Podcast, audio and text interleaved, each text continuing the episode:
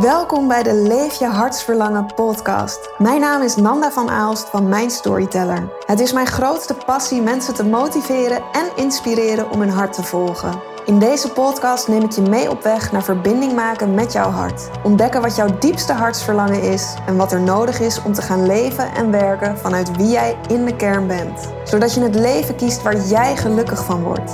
Luister naar veel praktische tips en inspirerende verhalen. Let's go!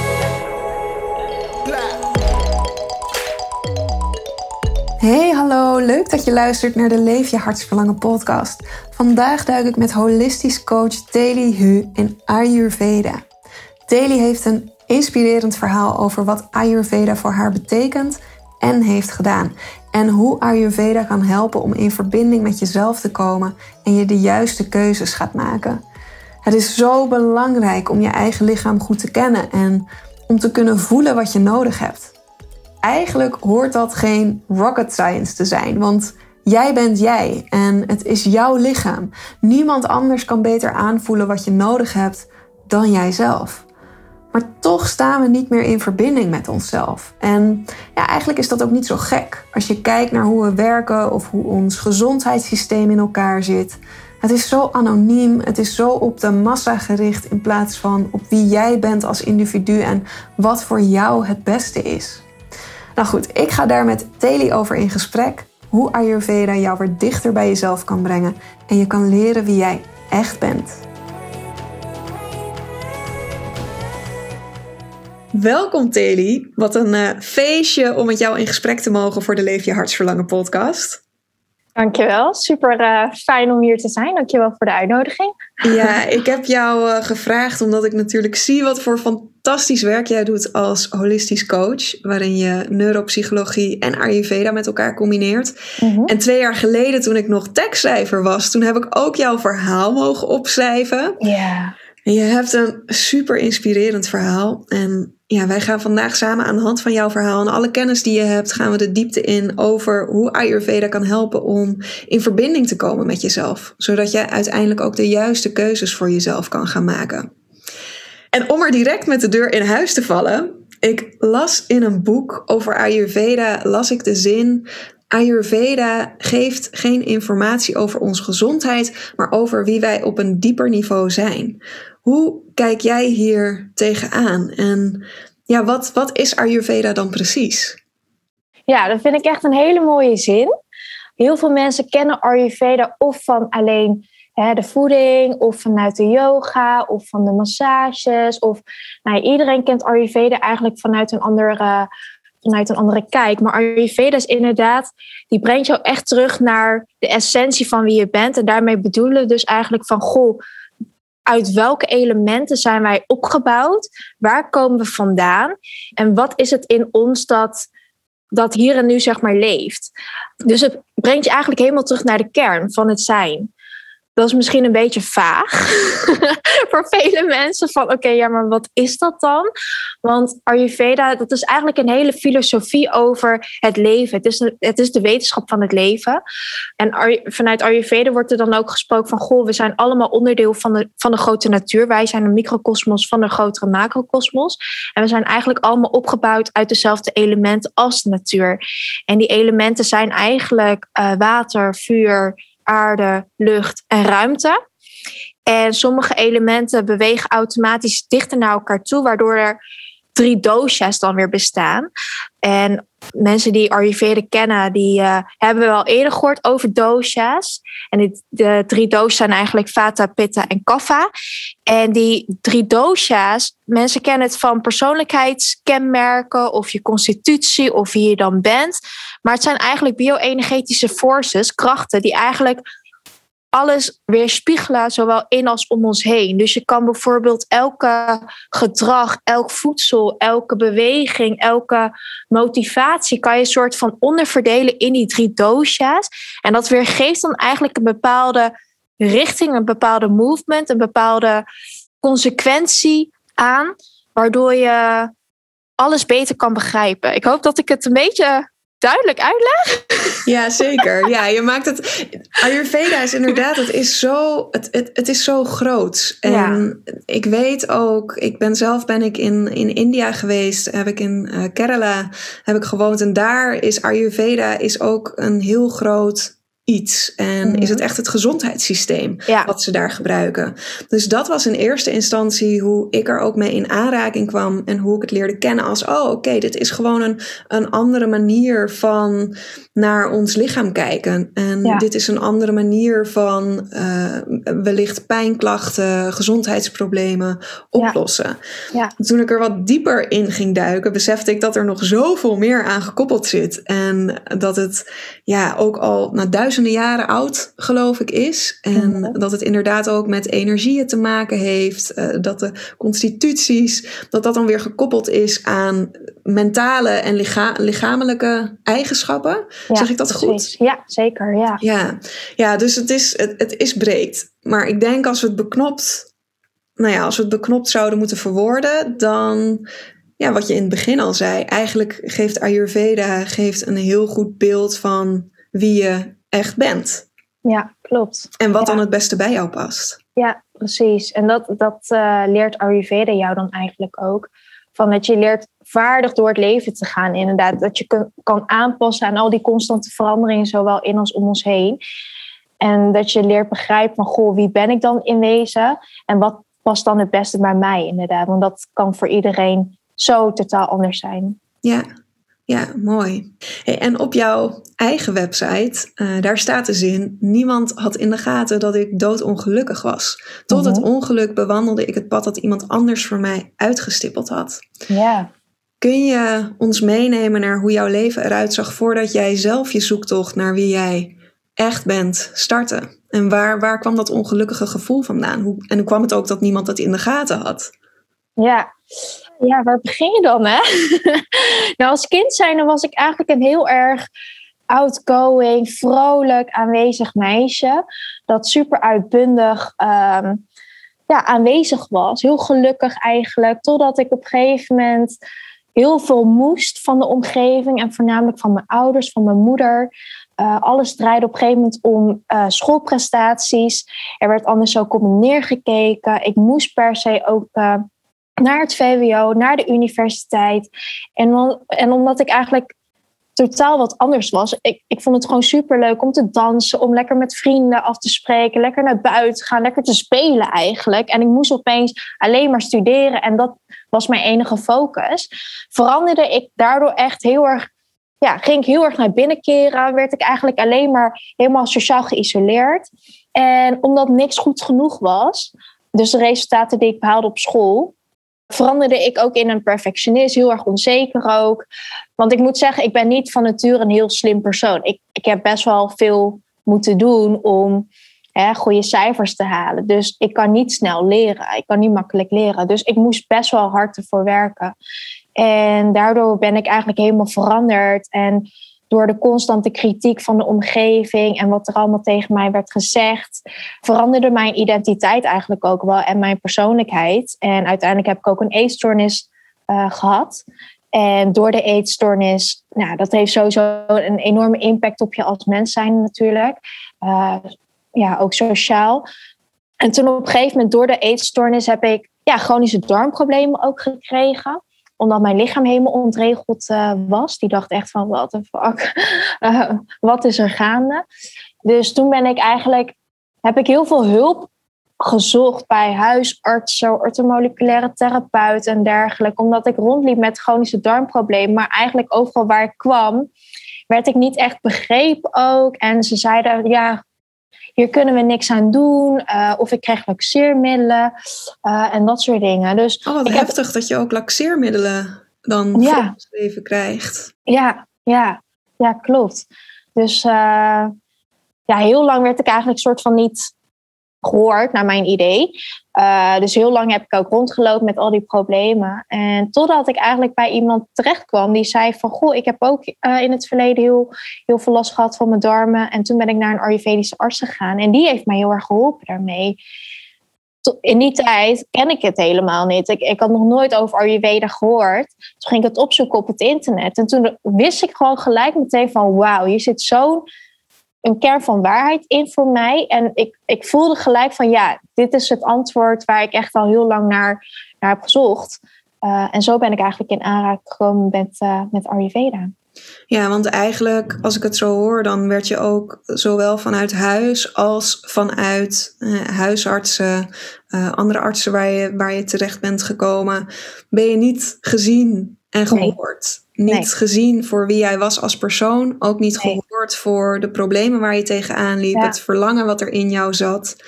En dat je dat uiteindelijk in Ayurveda, dat je dat wel vond. Ja, precies. Ja, klopt. mooi.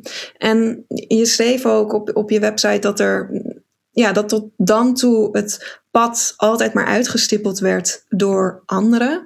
Mhm. Hoe komt het, denk je, dat jij op dat moment of tot, tot dusver ja, nog niet goed wist hoe je bij jezelf kon blijven. En hoe je jouw eigen pad kon vormen.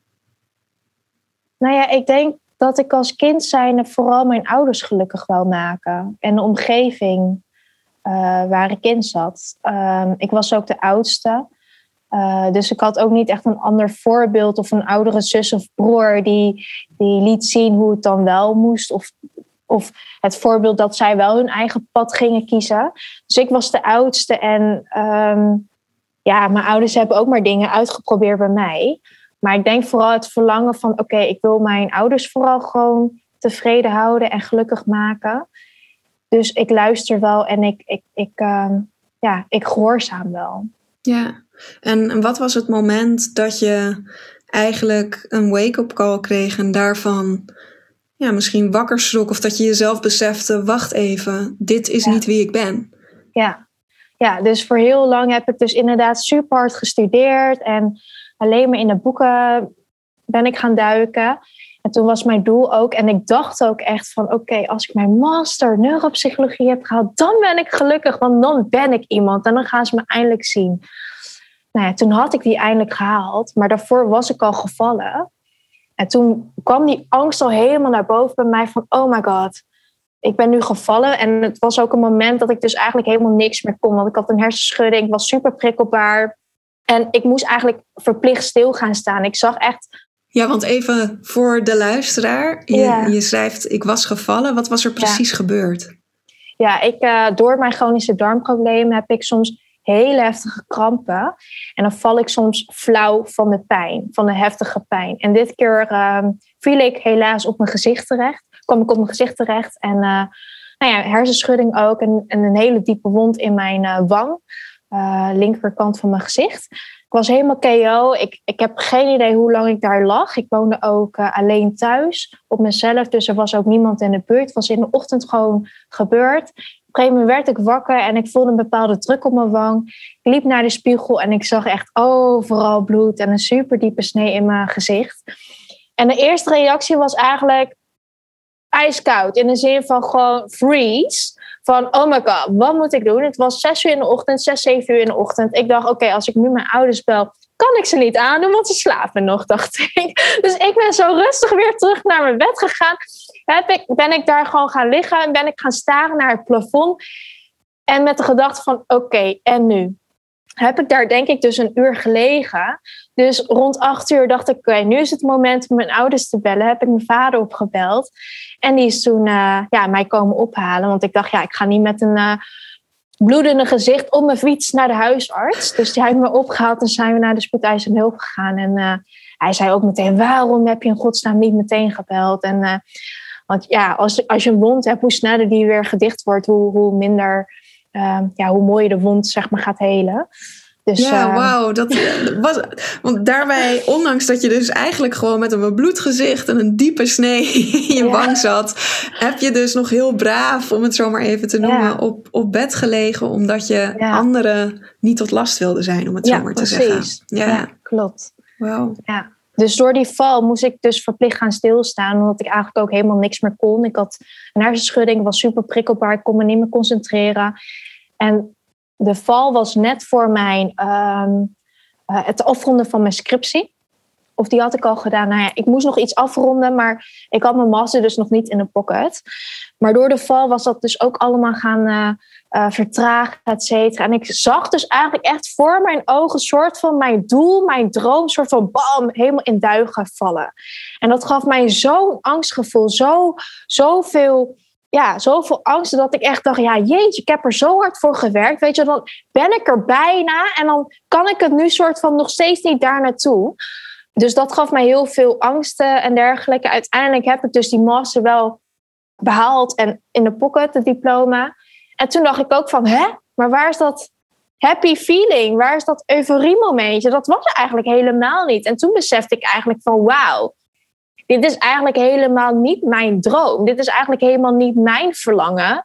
Hier word ik eigenlijk helemaal niet gelukkig van.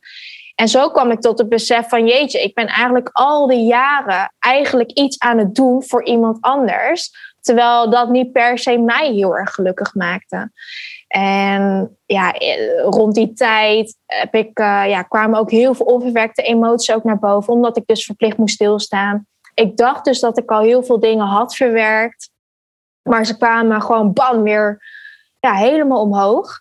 Dat ik ook wist van oké, ik heb gewoon nog wat tijd nodig om dit allemaal een plekje te geven. En ja, het contact weer aan te gaan met mijn moeder, het gesprek weer aan te gaan en te vertellen, te delen wat het eigenlijk al met mij heeft gedaan. Wauw, dus eigenlijk is jouw val is wel echt de katalysator geweest om ervoor te zorgen dat je, ja, dat je loskwam van dat pad wat voor jou uitgestippeld werd. Mooi. Ja, precies. Bijzonder. Dus het is eigenlijk een uh, heel mooi cadeau. Ja, echt een, uh, ja, een cadeautje in vermomming. Ja, ja precies. mooi. en je zei er net al even, gaf je aan hoe je bij Ayurveda uiteindelijk bent uitgekomen. Want je bent, nou ja, na die val uh, ben je met heel veel dingen ben je aan de slag gegaan. Ook dus om te onderzoeken wie ben ik dan en wat past dan bij mij. Ja. Kun je wat meer vertellen over wat je hebt geprobeerd om dat te onderzoeken en ja, waarom Ayurveda daar voor jou uitsprong? Uh, voor mij sprong Ayurveda er heel erg uit omdat het echt zo holistisch was. Het was niet alleen het stukje, oké, welke voeding past dan wel echt bij mij, maar ook echt het mentale stuk en ook wel een stukje spiritualiteit in het dus ook waar we in het begin het over hadden van oké, maar waar komen we eigenlijk in essentie vandaan en wat is de bron? Dus het gaf ook een stukje hoop ook en een stukje een bepaalde bewustzijn over wat er speelt, uh, waardoor je jezelf ook beter kan begrijpen. En ik denk dat Ayurveda voor mij heel erg betekenisvol was, omdat het echt heel erg meebeweegt met de seizoenen, met de natuur ook. Dus het volgt echt het ritme van de natuur. Het is super dynamisch. Het is niet één bepaalde richtlijn of dit zou je moeten doen om bladibladibla. Het is echt, wat heb jij nodig op dit moment? En geef jezelf datgene wat je dus nodig hebt. Dus dat kan zo erg veranderen elke dag, elk moment, elk seizoen. Uh, en dat vond ik dus heel erg mooi. Dat het zo dynamisch is en dat het zo verandert ook. Ja. ja, dus dat het eigenlijk, wat ik, als ik dit zo hoor vanuit jouw verleden, wat eigenlijk heel erg rechtlijnig is geweest, waarin juist heel erg tegen jou werd gezegd: dit is het juiste voor jou en dit moet jij volgen en niets anders. Vond je in Ayurveda juist ook die dynamiek van: hey, vandaag kan dit het beste voor jou zijn, morgen kan dat het beste voor jou zijn, uh, volgende week heb je misschien dit nodig. Dus dat je niet zo vast zit binnen een bepaald kader. Ja, ja, precies. Dat heb je mooi gezegd. Ja. en wat was jouw allereerste stap op het Ayurvedische pad? Wat ben je als eerste gaan toepassen? Wat ik wel als eerste ben gaan toepassen was wel het stukje voeding. Dus ik ben gaan kijken van oké, wat zijn de kwaliteiten in mij? En wat is dan de opposite, de tegenovergestelde kwaliteiten die ik dan eigenlijk nodig heb? Um, en, en, hoe, hoe ontdek je die kwaliteiten? Hoe heb je die ontdekt? Nou ja, als uh, mijn darmprobleem bijvoorbeeld, het, uh, de uiting, het symptoom was bijvoorbeeld, ik had heel veel constipatie. Dat ik niet makkelijk naar de wc ging. Er waren zelfs momenten geweest dat ik een week lang niet naar de wc kon gaan, omdat ik zo'n erg constipatie had. Nou ja, constipatie, de kwaliteit van constipatie is bijvoorbeeld gewoon heel erg droog. En licht. En, en dat zijn allemaal kwaliteiten van vata, bijvoorbeeld vata dosha. Dus uh, wat, wat heb ik dan nodig? De, de tegenovergestelde uh, dingen van vata, om dat dan weer te balanceren, om dat dan toe te voegen in mijn lichaam, zodat ik niet die, die, die, die droogte in het lichaam nog meer ga um, verergeren. Ja, oh ja, dus met kwaliteiten bedoel je inderdaad om te kijken naar wat past bij welke dosha. Ja. Uh, eigenlijk de kenmerken van de dosha's. Ja, ja, precies. Net zoals als je een droge huid hebt in de winter, naar de winter, is het ook koud. Koud, ruw, droog, uh, licht. Het zijn allemaal kwaliteiten van vaten. Hoe kan je die dan balanceren? Dat is bijvoorbeeld ook door olie toe te passen, door de massage te geven. Dat is zwaar. Hè, tegenovergestelde van licht. Uh, het, het voedt, het, het, het maakt zacht. als het tegenovergestelde van die droogte dan. Dus door, door die kwaliteiten en die, die, wat wij dan noemen guna's, uh, te begrijpen, zeg maar jouw lichaam en alles om je heen, um, kan je dat heel makkelijk zeg maar, toepassen bij jezelf. Ja, mooi. Dus jij bent voor allereerst ben je dus aan de slag gegaan met je voeding en daarin gaan kijken, oké, welke dosha ben ik? Mhm. Denk ik dat je daarnaar bent gaan kijken en dan hebt onderzocht wat past dan bij mij qua voeding. Ja, ja, precies. En voor wie nu luistert en eigenlijk nu denkt: dosha's, wat, vata kappa, waar hebben jullie, waar hebben jullie het over? Dit klinkt als uh, Harry Potter uh, hogeschool uh, taalgebruik.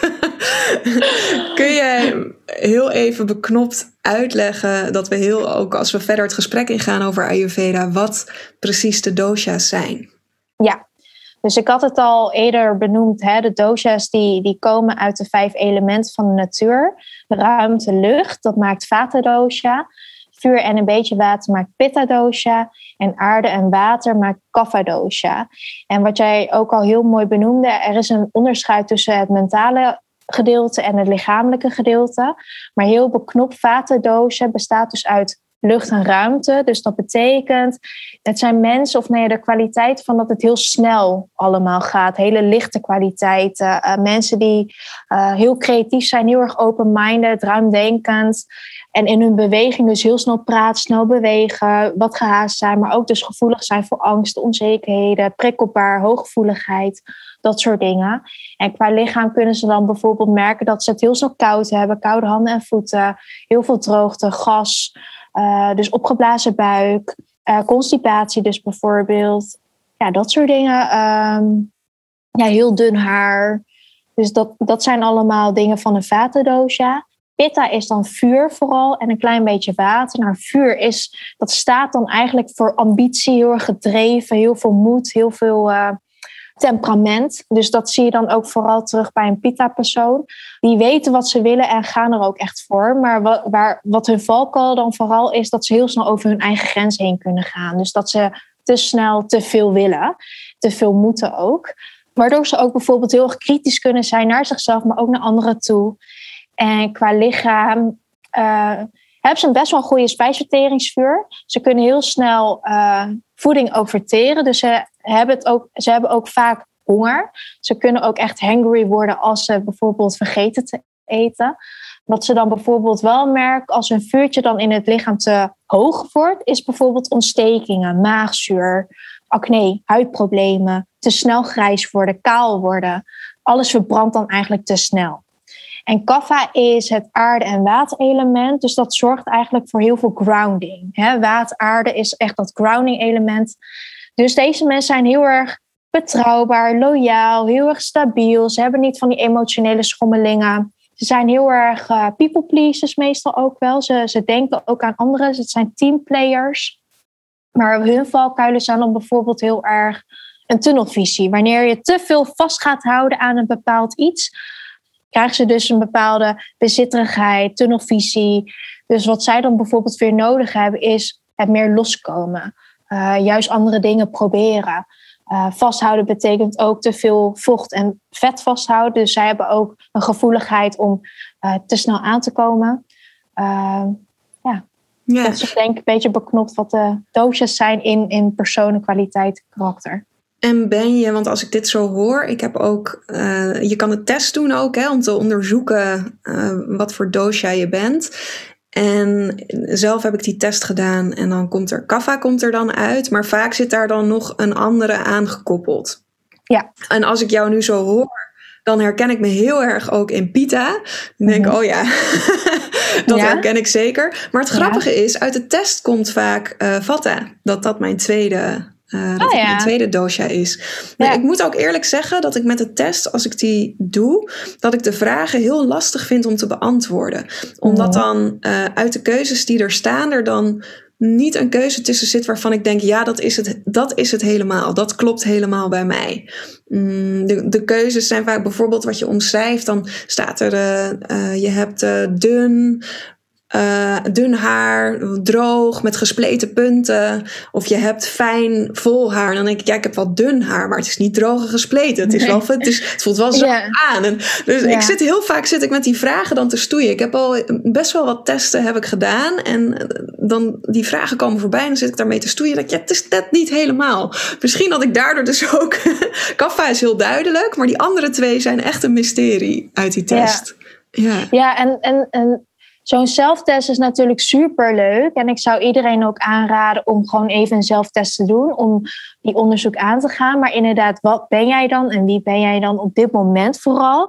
Dat kan je eigenlijk alleen duidelijk hebben met een ervaren practitioner, met een therapeut. Want die kan eigenlijk veel breder kijken. En die begrijpt de vraag ook eigenlijk veel beter dan dat jij zelf eh, de vraag begrijpt. Het is ook inderdaad heel erg afhankelijk van de situatie en het moment zelf. Dus ja, het is, het is daarom ook heel erg lastig om dan die, die vraag te beantwoorden. Ja, Klopt. exact. En jij zei ook heel mooi ehm, wie je in het moment bent. Dus dat Ja. betekent dat je eigenlijk ook verandert van doosjes. Ja, dus dat je klopt. niet, je bent niet net zo, ik haal human design bijvoorbeeld even aan. Eh, als human design ben je gewoon één type en dat ben je de rest van je leven. Maar met Mhm. Ayurveda kan dat wisselen, de doosjes. Ja, klopt. Er is een verschil wel tussen prakriti en vikriti. Prakriti betekent eigenlijk wie jij bent op een moment van eh, conceptie. Dus eigenlijk toch wel wie jij in, in, in jouw ware aard bent. Ehm, maar hè, in, de, in de buik van de moeder ben je eigenlijk ook al beïnvloed door hè, de, hoeveel stress heeft de moeder, wat eet de moeder, waardoor jij als persoon ook al veranderd bent. En Vikriti is dus eigenlijk de, de huidige staat van zijn. Dus hoe jij dus veranderd bent. En dat kan inderdaad gewoon elke keer ja, veranderen, meebewegen. eh, wat jij eet, wat jij doet, welke levensstijl jij hebt, welke, eh, ja, waar jij je bevindt. Ben je in Nederland op dit moment of ben je in een ander land met andere hè, weersomstandigheden? Dat, dat beïnvloedt allemaal zeg maar, de staat van zijn op dit moment. Mm, ja, mooi. Kun jij je nog herinneren eh, toen jij dus eh, voor het allereerst in aanraking kwam met Ayurveda, ehm, ja, waar jij in zat, in welke staat van zijn jij in zat en welk type eraan gekoppeld werd en ehm, waar je uiteindelijk naartoe bent gaan bewegen? Maar dat vind ik een hele mooie vraag. Zo heb ik hem eigenlijk nooit, eh, zo nog nooit naar gekeken. De staat van zijn op dat moment, toen ik net in aanraking kwam met eh, Ayurveda, is denk ik wel heel hoog in vata. En daarmee bedoel ik dan eigenlijk super ongelukkig, super gestrest, heel erg prikkelbaar, heel gevoelig, ehm, chaotisch in het hoofd in de zin van niet wetende welke richting ik opga. Dus toen was ik wel zeker heel hoog in mijn vata. En op dit moment, op dit moment is het een eh, combinatie van, ja, sowieso een combinatie van alle drie. Maar ik denk wat het meest dominante is, is toch wel ehm Pitta Vata. Ja, mooi. Dus je hebt eigenlijk, ben je van eh, heel hoog in één, ben je naar een soort balans tussen twee gegaan. Ja, ja, Ja. precies. Mooi. En toen jij voor het eerst met Ayurveda dus aan de slag ging, je benoemde het net al even, je bent allereerst ben je jouw voeding aan gaan pakken. Mhm. Wat voor verschil merkte je daardoor bij jezelf? Ehm, dat ik eigenlijk door simpelweg door hele kleine aanpassingen in voeding eigenlijk al superveel resultaat boekte. Ik hoefde niet per se heel veel dingen te elimineren. Ook al deed ik in het begin misschien wel een aantal dingetjes, maar door echt letterlijk de manier van koken alleen al, of door bepaalde specerijen toe te voegen, of bepaalde combinaties weg te laten, of juist wel te combineren, merkte ik gewoon vooral van wauw, dit, dit heeft al een effect. En uh, tijdstip van eten bijvoorbeeld. Uh, ja, het zijn echt de basisprincipes die mij heeft leren inzien van goh, hierdoor kan je eigenlijk je lichaam eigenlijk al veel gemakkelijker maken en ga je, ja, help je eigen lichaam een handje in plaats van allemaal dingen te doen of uh, waardoor je lichaam eigenlijk alleen maar nog meer stress krijgt. Ja, en merkte je ook dat je darmen dus dat die rustiger werden? Ja, ze werden veel rustiger. Ik had veel minder uh, gasophopingen ook bijvoorbeeld, winderigheid, uh, constipatie werd ook veel minder. Dus dat was echt heel fijn om te merken, ja. En wat miste je in de reguliere geneeskunde, wat je in Ayurveda wel vond? Ja, wat ik dus eigenlijk altijd heb meegekregen vanuit de reguliere was vooral van, goh, inderdaad, eet wat meer vezels. Uh, of laxeerpillen. Of je moet deze supplementen slikken. En ik heb ze allemaal ook gewoon geprobeerd en gedaan, maar ik merkte geen verschil. Of het was alleen korte termijn en niet lang, lange termijn. Totdat ik bij Ayurveda kwam. En daar was het mooie van, je moet eigenlijk eerst kijken hoe jouw spijsvertering, uh, hoe die werkt, hoe die functioneert. Want zolang jouw spijsvertering niet optimaal functioneert, kan je de gezondste, meest volwaardige maaltijden eten. Maar als jouw lichaam het niet kan verteren en dus niet kan opnemen, dan heeft jouw lichaam er eigenlijk nog, nog steeds helemaal niks aan. En dat voelde voor mij echt van wauw, ja, dit is dat stukje wat ik eigenlijk altijd heb gemist. Van ik moet eigenlijk eerst ontdekken hoe mijn spijsvertering werkt. En hoe kan ik die optimaliseren? Hoe kan ik die krachtig maken, waardoor ik dus eigenlijk alles weer kan eten en ook op kan nemen en weet je wel, mijn lichaam ook weer kan voeden. Ja, dus het gaat ook heel erg uit van jou als uniek persoon, waar de reguliere geneeskunde eigenlijk ons allemaal als hetzelfde ziet en dus allemaal dezelfde medicijnen voorschrijft en hetzelfde voedingsadvies ook mm voorschrijft. Wordt er bij Ayurveda heel erg gekeken naar: oké, wie ben jij als persoon? Wat, hoe werkt jouw lichaam? Hoe functioneert jouw lichaam? Wat heeft jouw lichaam nodig? Ja, klopt, precies. Ja, mooi. En dan ook weer heel mooi natuurlijk terug te koppelen aan ja, wat jij zelf hebt ervaren in het leven. Gezien worden voor wie jij echt bent. Ja, zeker. Want dat was het eigenlijk voor een hele lange tijd niet. Ja. Nee. Ja, mooi. Ik moet overigens moet ik nu ook denken aan wat ik zelf een tijdje terug heb meegemaakt toen ik heel veel last kreeg van maagpijn. Ik kreeg hele heftige pijnaanvallen in mijn maag en toen ben ik naar de huisarts gegaan. En na wat onderzoek was daar vervolgens ook het advies om paracetamol met maagbeschermers te nemen en licht verteerbaar te eten, zoals vla en kip. Oké. Okay. dit ook uitspreken, denk ja. Maar ook echt vla en kip. Ja, heel ja, maar dat is, toch niet licht verteerbaar? Nee, het is, het is niet licht verteerbaar. En je, je hoort dan eigenlijk vanuit het advies wat wordt gegeven dat er zo weinig kennis is over voeding. En wat voeding kan betekenen. En ja, klopt. Ja, mijn, ik, ik, nou ja, ik heb gewoon braaf geknikt natuurlijk. En uh, ik, ben, ik ben weer weggegaan. Ik heb geen maagbeschermers gehaald. Ik ben geen paracetamol gaan, gaan slikken. En al helemaal geen vla en kip gaan eten. Ja. Maar het is wel shocking om zulke soort uitspraken te horen. En daarmee wil ik de reguliere geneeskunde niet afvallen, want ik denk dat het in heel veel gevallen, zeker als je pijn of iets dergelijks ervaart, eh, dat het heel fijn kan zijn om pijnbestrijding in ieder geval te hebben. Maar wat ik zelf heel erg merk, is dat het meestal daar ook alleen bij blijft. Dat wij in het Westen heel erg kijken naar: oké, je hebt pijn. Hoe kunnen we ervoor zorgen dat je geen pijn meer hebt? Maar dan op een manier waarbij er niet gekeken wordt naar de oorzaak van die pijn, maar er een middeltje voorgeschreven wordt wat in ieder geval de pijn weghaalt. Ja. En dat er dus ook heel erg gekeken wordt naar. Uh, of uh, laat ik het zo zeggen, dat er niet gekeken wordt naar jou als individu. Nee wat in Ayurveda, als ik, wat ik nu van Ayurveda hoor van jou en ook wat ik er zelf over gelezen heb. Ja, dat is zo op jouw lichaam afgestemd. En ik kan me niet voorstellen dat daar ooit een advies uit zou komen. Als ga maar kip en vla eten. Ja, een heel gek advies. En ik moet meteen denken aan toen ik uh, uh, nog stage liep. En toen heb ik uh, mensen met uh, depressie en angst heb ik mogen behandelen. En er was één vrouw ook met wat eetproblemen. En toen heeft, is er een dieet voorgeschreven aan haar.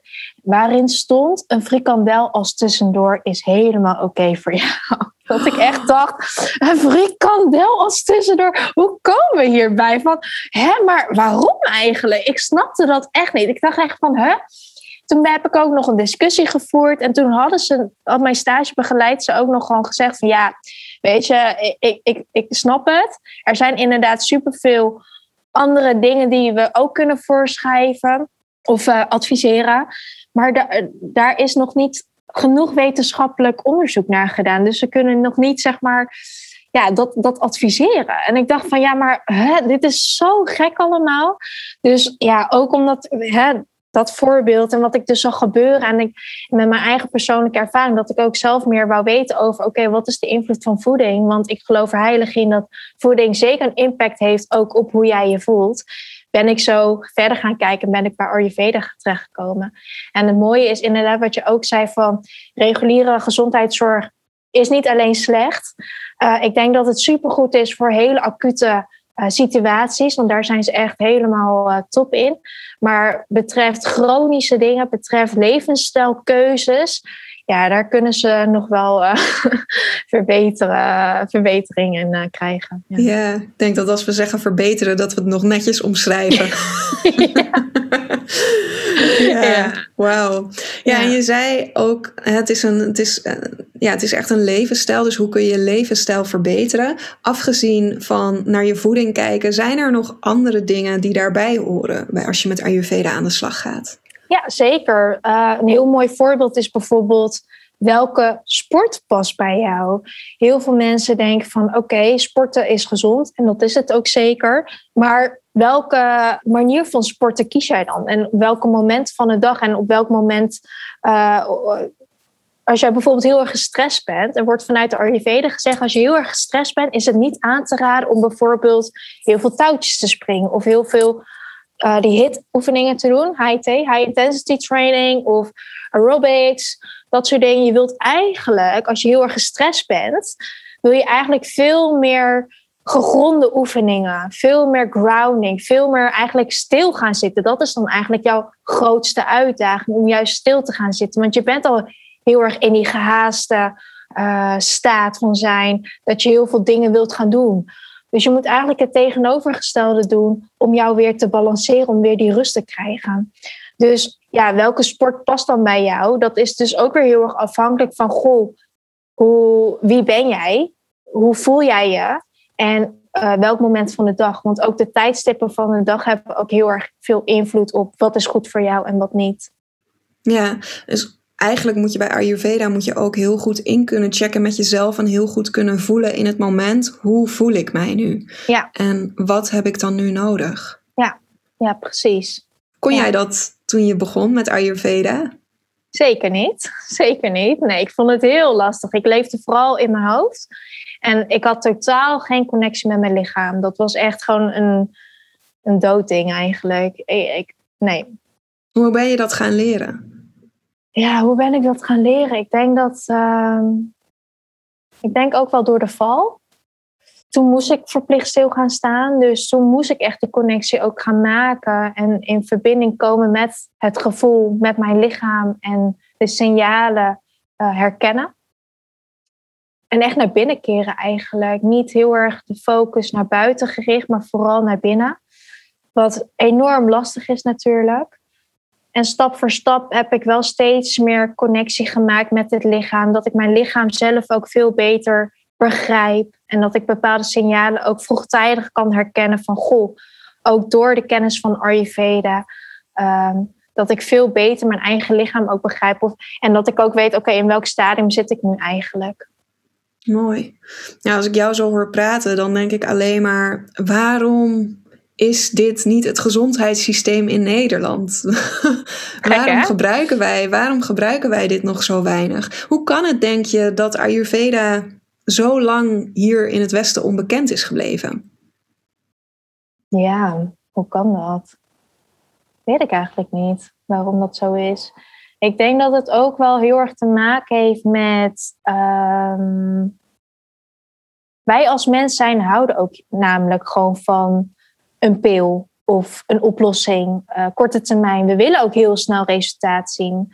Uh, we houden niet van lang wachten of we willen ook niet denken in langer termijn, want dat is nog veel te ver vooruit. En we willen meteen beloning, we willen meteen ja, resultaat zien. Dus ik denk dat het ook daardoor komt, waardoor wij als mens zijn en niet echt heel erg openstaan voor ja, dit soort dingen. Dat je zelf dus eigenlijk uh, erachter moet gaan staan, een bepaalde intrinsieke motivatie moet vinden om, om dit te gaan doen. Ja, um, en je moet het natuurlijk ook zelf doen. Je hebt zelf dingen te veranderen. Terwijl als je een pilletje slikt, hoef je alleen een pilletje te, te slikken. En dan doet het pilletje doet de rest voor je. Ja. En nu moet je echt zelf aan de slag om jouw leven te verbeteren. Ja, exact. En daar zijn wij eigenlijk niet echt goed in. En we zijn van nature lui. Dus uh, we willen liever gewoon lekker een pilletje slikken, want dat is lekker makkelijk. Ja, ja. Ik heb nog een quote over Ayurveda, wat ik tegenkwam in het boek. Echte gezondheid gaat niet over een goede spijsvertering of een zuivere huid, maar weten wie je echt bent en je leven daarmee in lijn brengen. Hoe ziet een dag en avond er nu voor jou uit? Wat, wat doe je? Welke Ayurvedische ja, gebruiken of rituelen heb je voor jezelf om jouw leven in lijn te brengen met wie jij echt bent? Mooie vraag. Uh, mijn avond en ochtend zien er eigenlijk elke dag er dus heel anders uit. Omdat ik echt voel van oké, wat heb ik op dit moment nodig? En uh, wat ik wel vooral doe, is mijn werkdagen beginnen eigenlijk altijd om 12 uur. En daarvoor is het eigenlijk echt altijd tijd voor mezelf. Dus dan voel ik gewoon van, goh, wat heb ik nodig? Is het een wandeling buiten? Is het uh, even mediteren? Is het wat bewegen? Is het wat schrijven? Dus ik probeer eigenlijk de ochtenden wel zoveel mogelijk voor mezelf te houden. Dat ik niet meteen zo bam boom uh, overspoeld word met het moeten van de buitenwereld. Dus ik voel echt van, goh, wat heb ik nodig? En dan kan ik ook met die overvloed, met die abundance de dag beginnen. En met eigenlijk veel meer focus ook op die manier. Mooi. Werk je, dan ook, werk je dan ook langer door in de avond? Of heb je ook een korter aantal uren per dag dat je werkt?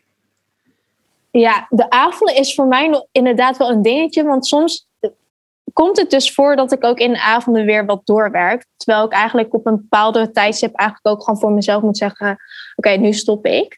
Ehm, ik denk dat het wel is dat ik korter werk ook, denk ik. Maar ook hierin voel ik eigenlijk per week ook weer aan van... Goh, hoe is mijn energie? En de ene moment werk ik veel meer en de andere moment eigenlijk veel minder. En dat is het fijne als je zelf gewoon lekker de leiderschap hebt over je eigen leven. Dat je zelf kan bepalen wanneer je wat doet. Dus dat, uh, ja, dat doe ik wel. Mooi. Ja, dan ben ik ook wel benieuwd. Wat, wat brengt Ayurveda jou als ondernemer? Heel veel eigenlijk. Echt heel veel. Vooral het stukje vertrouwen hebben. Het stukje uh, gaan met, de, met je eigen energie, flow met je eigen energie. En, en begrijp ook van dat je niet altijd constant hoeft te pieken. Dat je niet altijd productief hoeft te zijn. Als jij, als jij een moment hebt dat het gewoon even niet lekker loopt, dat dat totaal oké is. Dus die bepaalde prestatiedrang, bepaalde moeten is bij mij echt uh, door Ayurveda ook echt veel minder geworden. Tuurlijk zijn er ook van die momenten dat je denkt, oeh, weet je, dat je toch wel heel veel wilt van jezelf, moet van jezelf. Maar dat is door Ayurveda wel echt veel minder geworden. En dat je de cyclus van de natuur eigenlijk ook begrijpt. Zoals we, we zitten nu bijvoorbeeld in de winter. Ik merk dat mijn energie op dit moment ook veel minder is dan bijvoorbeeld in de zomer of in de lente. Dat dat gewoon helemaal oké is. En dat, dat, ja, misschien heeft dat wel invloed op je business, maar ja, dat hoort er gewoon bij. Wat mooi. Dus eigenlijk ben je van je oude gedrag, waarin je altijd maar aan het gaan, gaan, gaan was en jezelf forceren en heel erg perfectionistisch, ben je inderdaad naar veel meer rust en vertrouwen gegaan. En gewoon hard knallen op de momenten dat je energie er ook naar is. En als die daar niet naar is, dat je dan ook daar naar luistert. Ja, precies. Wauw, wat mooi. ja. Welk advies zou je geven aan mensen die het Ayurvedische pad willen gaan verkennen? Waar kunnen ze beginnen? Ik zou zeggen, verdiep je in de dosha's. Verdiep je in de verschillende, ja, de dosha's, de kwaliteiten. Toch wel een stukje filosofie. De basisprincipes van de Ayurveda. Want dat zijn eigenlijk de, de, de wetten van de natuur. Als je de natuur begrijpt, begrijp je eigenlijk ook jezelf veel beter.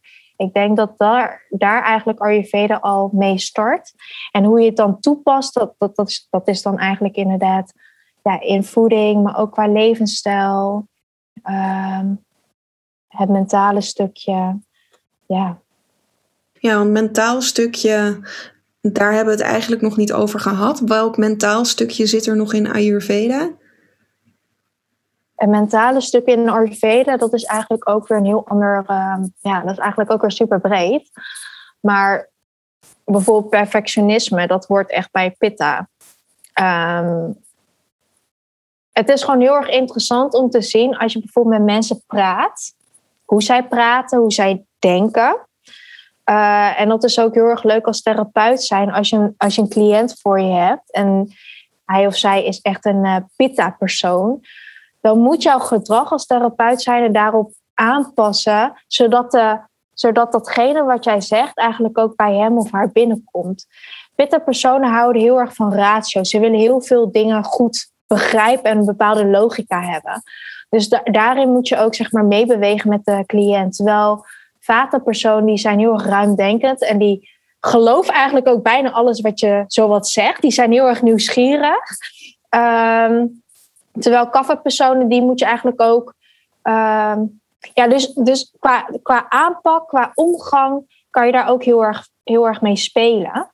Um, maar over het mentale stuk, ja dat, ja, dat is super breed. Ja. En loop jij nu ook over straat dat je dan, of in sociale settingen of iets dergelijks, dat je dan ook zo eruit kan filteren? Oh, ik denk dat dat ja, pita is. Ik denk dat dat ja, meestal wel. Dat is dus wel de grap van Ayurveda. Als je eenmaal de bril hebt opgezet van Ayurveda, dan ja, is het heel erg lastig om zonder die bril te gaan kijken. Dus je, kijkt, je ziet alles wel in, in die kwaliteiten. Dus, ja. Ja, ja, leuk. Hey, Dank je wel voor, voor deze ja, mooie kennis die je gedeeld hebt en ook jouw verhaal daarin. Ik wil eigenlijk voordat ja, we. Graag gedaan. Voordat we deze podcast afsluiten, heb ik nog vijf vragen aan je die je vanuit oh, je hart in één zin mag beantwoorden. Dus niet vanuit je hoofd, niet te veel over nadenken, gewoon lekker impulsief. Ben je er klaar voor? Ja. Vraag 1. Mijn hartsverlangen leven betekent? Uh, doen waar jij zin in hebt. Of nou ja, waar, waar jij behoefte aan hebt. Wat ik geef aan de maatschappij is? Vertrouwen. Mijn grootste verlangen is? Dat iedereen uh, dicht bij zichzelf kunnen komen en dat ze weten waar ze voor staan, waar ze naartoe willen en dat ze zichzelf ook beter begrijpen. Ik leef maar één keer dus. Dus neem risico's. Ik hou van mezelf omdat. Omdat ik goed genoeg ben. Oh, mooi. Super bedankt. Yay. Super bedankt, Telly. Ja, voor je voor je openheid, voor het delen van je verhaal, je inspiratie, de kennis. Het is, voor mij is het in ieder geval een stuk duidelijker geworden. En uh, je hebt mij ook geïnspireerd om hier uh, verder mee aan de slag te gaan. Dus dank je wel. Dank je wel dat ik hier mocht zijn en mijn verhaal uh, met jou en de luisteraars mocht delen. Dank je wel. Yes. Dat was het interview met Daly. Ik heb na ons gesprek direct een sessie bij haar geboekt. Ja, zo gaan die dingen. Maak gebruik van het moment. Je hoort het uh, ook al even terug in de podcast. Ik heb zelf heb ik last van maagklachten, ook darmklachten. En na dit gesprek dacht ik, ja, waarom blijf ik daar nou mee rondlopen zonder er echt iets aan te doen? Ik wil leren wat voor mijn lijf het beste is. Want als ik mijn lijf op de juiste manier kan voeden, dan zal dat op alle aspecten in mijn leven impact hebben. Je komt beter in je vel te zitten, je krijgt meer energie. En wat mij ook zo aanspreekt in Ayurveda is dat er gekeken wordt naar wie jij bent als persoon. dat is natuurlijk ook hetgeen wat ik als purpose coach doe voor de vrouwen met wie ik samenwerk. En we gaan ontrafelen wie ben jij echt en wat staat jou hier te doen op deze wereld? Wat is je purpose? Daarbij kijken we dus ook net als in Ayurveda naar wat past bij jou. Wat is goed voor jou? Waar krijg jij energie van? Waar stroomt jouw hart van over? Dus ja, ik snap waarom Ayurveda mij aanspreekt. Ik hoop dat je inspiratie hebt gehaald uit dit interview en dat dit misschien wel net dat juiste duwtje in je rug is geweest om jezelf eraan te herinneren om in verbinding te blijven met jezelf en je vanuit daar actie mag ondernemen. Voor nu een hele fijne dag of een hele fijne avond. Doei doei!